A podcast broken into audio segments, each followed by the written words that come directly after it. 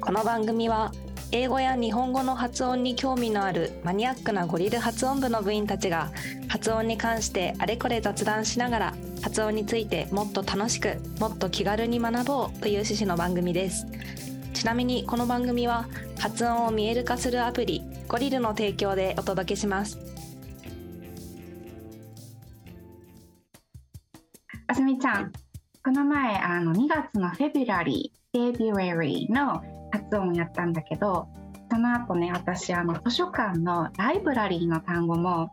難しいなって気づいたんだけど、はい。あすみちゃんはこの図書館のライブラリーの単語に対して何か思うことはある？ちゃんと考えたことがなかったです、でも確かに難しいですね。なんかやっぱり R がいっぱい入ってるから難しいのかなと思うんだけど、ライブラリうん、ーなんか R がこうつながってこそう。うずーっと R みたいな感じになりますね、ねえ。なんかねこれも私そのいろんな人が喋ってるのをこう聞いてみたりとかで昔のこととか思い出したりしてたんだけどこの前ね YouTube であの厚英語さんのそこビデオでもこのライブラリーの発音について出ててでネイティブの方とその発音についてお話ししてたんだけどそこで面白かったのがその先生はねえっ、とねライブラリーがライベリー。うん。もうなんか音節の数も変わってなんかライブラリーっていう人が最近は多いっていう風におっしゃっててライブラリーって聞いて私はなかなかその図書館のライブラリーにこうパッてすぐリンクするかなって思って面白いよねそんなに音が変わってるのがあるんだと思って確かにこの前お話した February とま同じ現象かもしれないですね。なんか短くしちゃうみたいな、ねえそう。やっぱ言いにくいから短くなっちゃったりするのかな。あでもそうですよね。日本語でも結構そのまま読むと長いみたいなやつはどんどん短くなりますよね。うんうん。そうだね。前外国人のお友達が言ってたのがあのなんだったかな。洗濯機。あ私も今全く同じこと言おうとしました、洗濯 洗濯機っていうのとあれをなかなかみんな洗濯機って言ったり。あとあの体育授業の体育のこともみんな体育体育って言ったりするからそれは違うんじゃないかって。外国人の友達がそう違う。そうそうそうそう。ねえでそうそれでやからいろいろ調べてたんだけどやっぱりいろんなそのライブラリーにも発音のバリエーションがあるみたいで私が一番身近で身近っていうかアメリカにいた時に聞いてたのがえっ、とね library library って結構しっかり発音する全部の音節を。lie と rare なんか air が入る音 library library っていうのが私は一番あのみ短っていうかよく聞く音だなと思ったんだけど、なんかね他にもいろいろあのブラのところが rare じゃなくて手話になってブラ library とかいろんな発音があるって聞いてねバリエーションってやっぱすごいいっぱいあるんだね。本当ですね。えなんかどれでもいいんですかね？ねえそうでもねそうそれで思い出したのがあの留学中に大学生の時かな。一人の女の子はあの図書館に行こうっていうのを「ライブラリーライブラリー」って言っててでもう一人の友達が「あのそれ嫌だ」みたいな。その発音嫌だみたいな。ちゃんと「ライブラリー」って言いなよみたいなのをなんか冗談半分で言ってたこともあったなって思い出して結構その人によってとか地域によっても違うみたいね。うんやっぱり英語にもこうちゃんと発音ちゃんとした英語で話しましょうみたいな空気感とかもあったりするんですね。ねえ、うん、面白いなと思って。だからちょっとこの引き続きこの最後がやっぱ RY とか R が入ってるの私苦手やからまたいろいろ調べて面白いのがあったらシェアします。はいお願いしますありがとうございますでは次に行きましょはい。う。酔っ払うと発音良くなるの？よく言いますよね。ねえそう私もこれあのネイティブの友達から聞いたことあるんだけどどう思う？そうですね。酔っ払うことによって、まあ、楽しくなってリラックスして喋れたりですとかっていうのはあるのかなっていうのを私の経験からは思いますね。なんか私も語学留学してた時に あの友達とこう新年だったかな新年の明ける時のこうもう街中盛り上がってみたいな時に飲みに行ってもうなんか基本めっちゃ楽しいみたいな空気の時だったのでなんかいつもよりスラスラ英語が出てくるような気がしたなっていう経験は身に覚えがあります。うんうん、私もそのあんまりお酒を飲めないから酔っ払ってかっていうのは分かんないんだけどなんかね疲れた後なんかもう疲れて頭もあんまり回らなくなって口もあんまり回らなくなった後って逆に口がリラックスしてる気がするんだよね。あの例えばピアノを習ってるんだけどそのピアノで。ピアノでもね私が先生からしょっちゅうアドバイス受けるのがあの肩が上がってもうもうなんか腕も指も全部なんかもう緊張して力が入りすぎててそんなんだったら指が回らないよってすっごいアドバイスをもらうんだけどやっぱりその英語もこの前すみちゃんとお話ししたみたいに舌がたくさん動く動きとかある時は力が入りすぎると逆に動きにくいんじゃないかなと思って脱力、うん、酔っ払ったら自然と脱力もするのかな。疲れた後とかも脱力するしそう力の抜け加減とかっていうのもあるのかな。サトシさん、確かにありますね。うん。はい。ね、サトシさんどう思われますか？あのね酔っ払うと声がでかくなる大きくなるってそれはこっちもそうなんですけど向こうもそうで、まあ、全体的にそのお店であればあるいはそういうなんかそういう機械パーティーをしてる会場とか音が大きく聞こえて、えーっとっていうのが一つあると思うんですよね。っていうのとさっきのその気持ち自分の気持ちを出すっていうことに抵抗がないとか相手の気持ちを受け入れるっていうところにガードが低い疲れてる時もそうだと思うんですけどもそこまで神経使えない状態になるとなんていうか無防備でいくし無防備でこう受け取るみたいな気持ちの準備がすごく大事な気がしてて、まあ、少々間違っても本当はいいわけじゃないですか。あの文法だとか言い間違えたって別にいいしその辺のおおらかさがなんか、えーアルコールを入れることで両方双方向にあるっていうか相手側にもあるしこっちにもあるみたいなところでで結果何が生まれるかっていうとセンス・オブ・セキュリティみたいなことがあのあの高まってあの仲間みたいなっていうで相手にもよりますよねそれはねそういうこう状況になって本当に腹割って話できるみたいになるとなおよしみたい。で緊張する関係においてもそのアルコールの力とか環境の力ってそういうものがこう相対的に下がるっていうかっていうのはなんかあるような気がしますね。だからなんかあんまりそれ取っといて後で聞くって結構恐ろしかったりするかもしれない。喋れてなかったみたいな。つ つまり何かっていうとその時はそういうふうに思ったんだけど実は後でそのなんていうの、冷静に聞いてみると違ったとするとそれは極めてなんていうか相対的なものでしかないですよね。絶対的なものみたいな。だけどそういうことが何回もできていくとカンファタブルに話せるっていうことになってくるような気もするんで、うん、なんか示唆がありますね。そのその酔っ払った時に話しやすい聞きやすい理由みたいな。なんとなくねあの飛行機に乗った時にえトマトジュースは美味しいみたいなのなんかで聞いたことあるんですけど なんかそういう何か何かそういうこう感覚的なものの変化が生じて、えーでセンス・オブ・セキュリティっていうのはすごく僕も大事にしてることなんですよね。レッスンとか英語の学習する時もそういうものがあると突然なんかこう自分を前に出しやすくなるっていうあのお酒だけじゃなくて他のやり方でもそれができるといいんだ。アイスブレイクとか特になんかそういう作用あるじゃないですか。こう仲間みたいに感じてじゃあやりましょうかってやった方がいい。いきなりレッスンスタートするよりもちょっと脱線しましたけどそんな感じです。確かにそのセンス・オブ・セキュリティっていうのはすごくやっぱり喋ってる中で日本語でもそうだし英語でもそうだしやっぱりベースになるものだなって思いますね。じゃあ例えばそのお酒が全く飲めない状況全く飲めない人たちが集まった場合はどんな風にすることでそのセンス・オブ・セキュリティが生まれやすくなるんだろう？アイスブレイなクゲームとかかな？なんかねゲームユミさんもあのレッスンで取り入れてらっしゃったあのいろんなカードゲームとかボードで使ったりとかあったと思うんですけど、あのゴリルで言うとあの Hot と Hurt の右左のあのゲームはほとんどの方が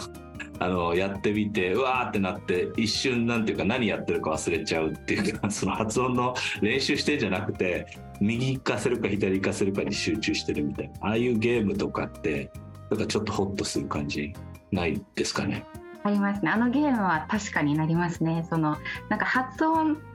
人の発音にこう気にしたりとかもそんなレベルじゃなくて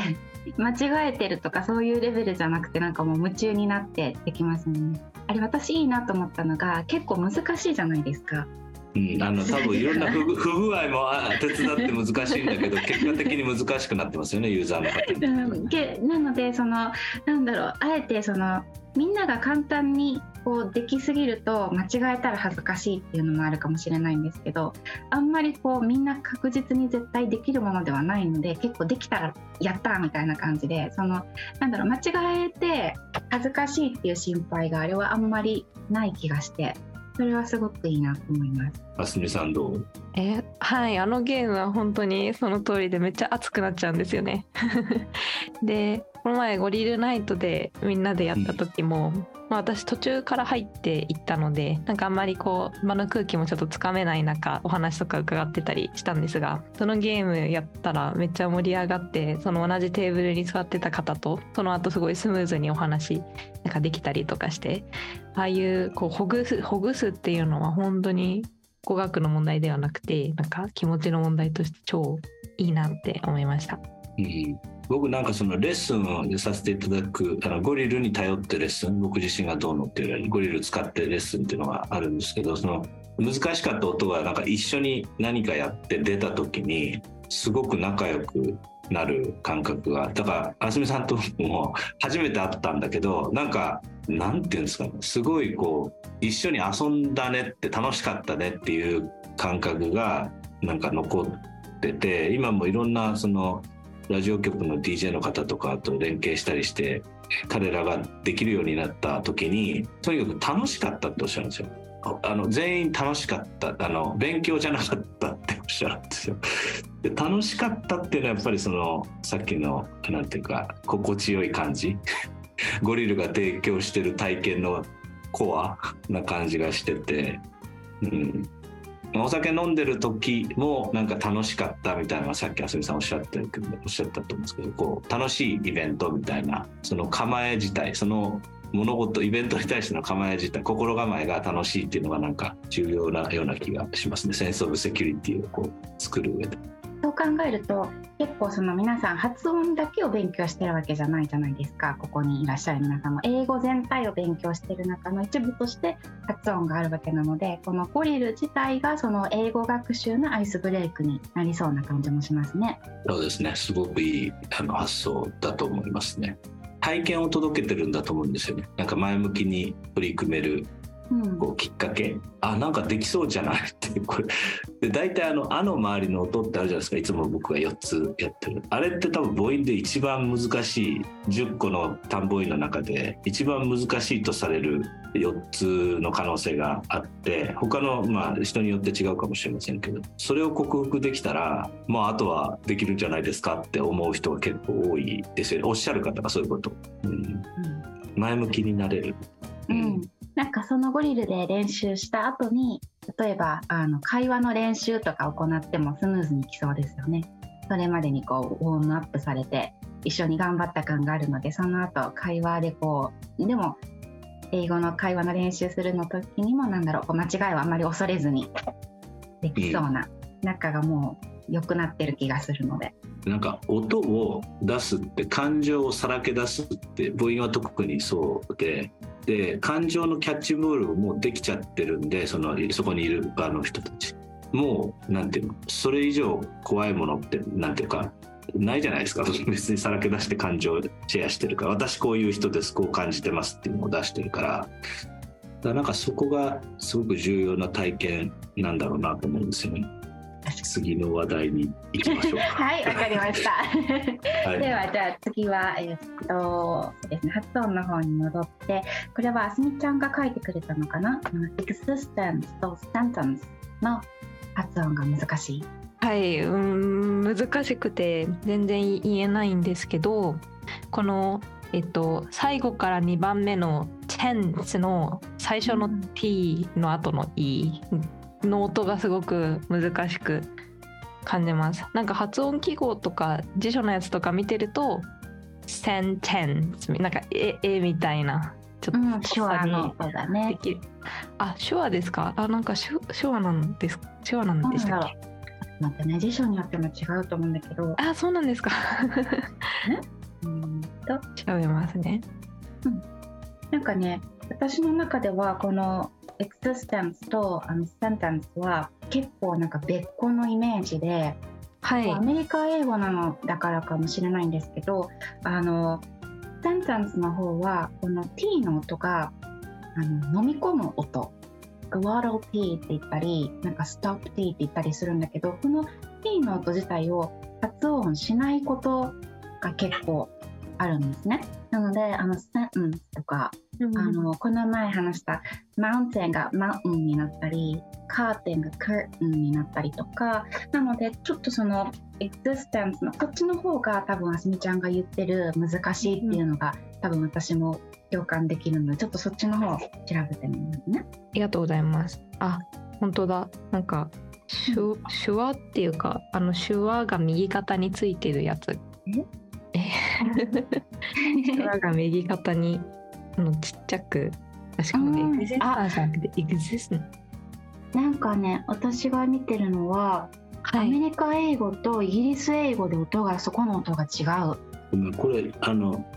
話割り込んじゃったらだけど、んエグゼステンスとスタンデンスのえっとあすみさん言ってるのはこの T の後はい。そうです。だこっちはこれの辞書によると手話になってこっちも手話になってるけどここの音の出し方が難しいというはい。このイギリス英語の方では手話じゃなくてあのそれこそあの HUT の「は」ってやったあの短い鋭い「あ」の音になってるねイギリス英語では。えー、初めてえ知った。ー本当に 奥が深いね。聞き取れない。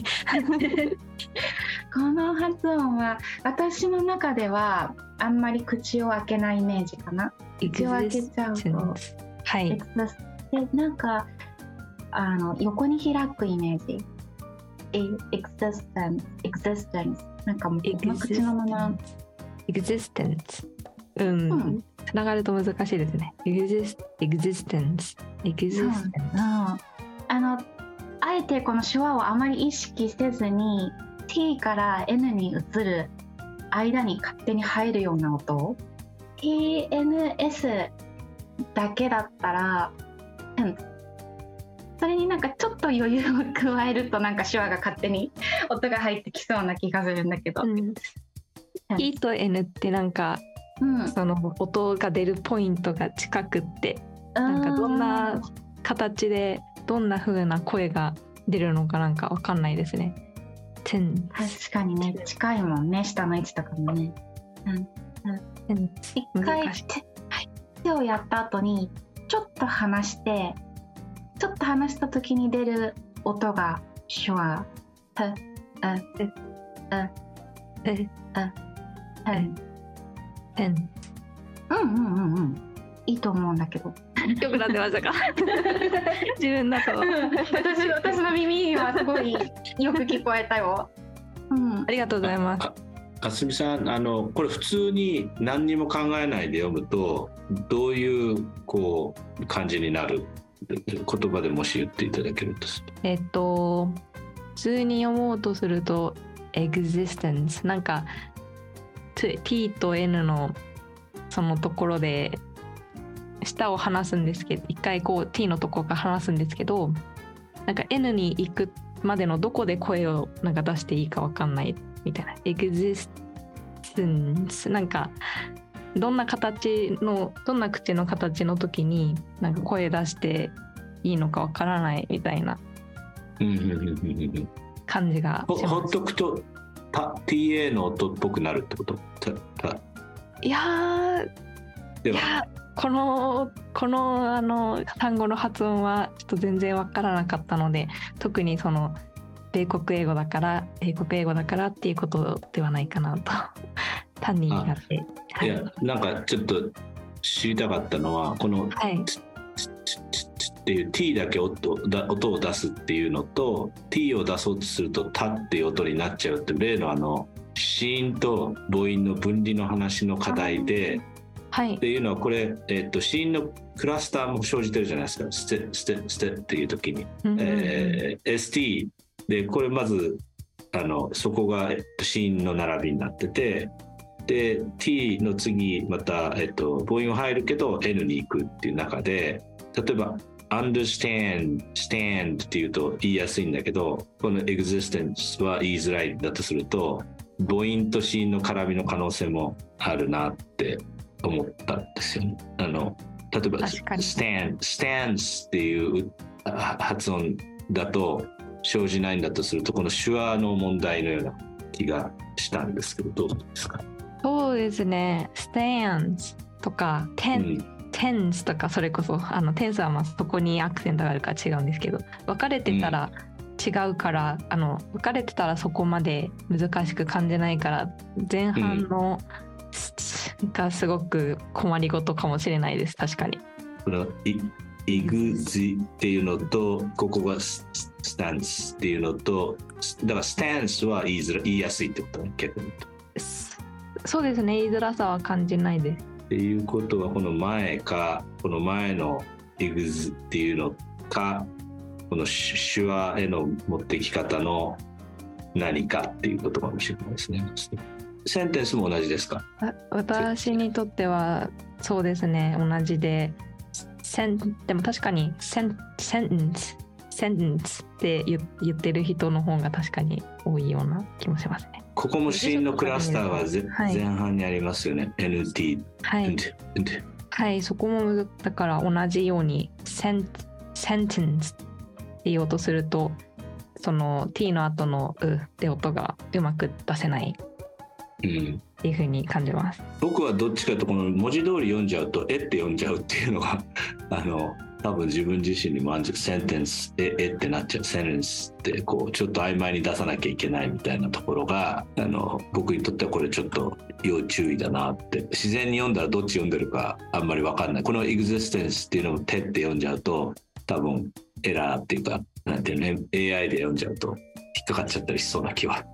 するな感じします。確かにすいません割り込んじゃって。いえありがとうございます。なんかあの部長のさとしさんにも聞きたいんですけどあのスタンチャンスをサナスサナスって言ってる方もなんかいるなと思って、うん、ね。なんかうんさっきえっとライブラリはい。とかで話し合ったけど、なんか雰囲気っていう人日本人にもすごい多いじゃないですか。うんあの雰囲気雰囲気の課題って